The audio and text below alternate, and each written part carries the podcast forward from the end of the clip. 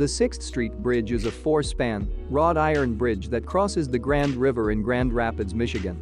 It is a Michigan State Historic Site and is listed on the National Register of Historic Places. The bridge marker is located at the intersection of 6th Street Northwest and Monroe Avenue Northwest, on the right when traveling east on 6th Street Northwest.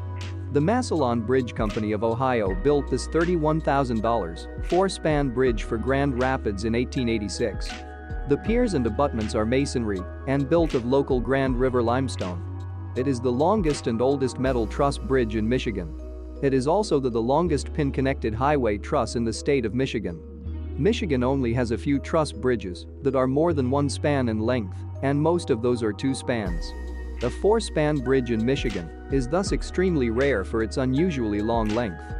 The rust-resistant wrought iron used in its four Pratt trusses accounts for its durability.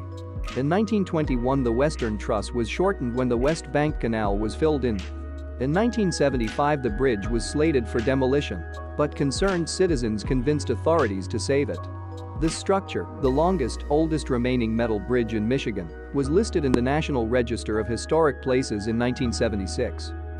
Thanks for watching. If you've enjoyed this video, please like and subscribe for more content on everything that makes West Michigan great.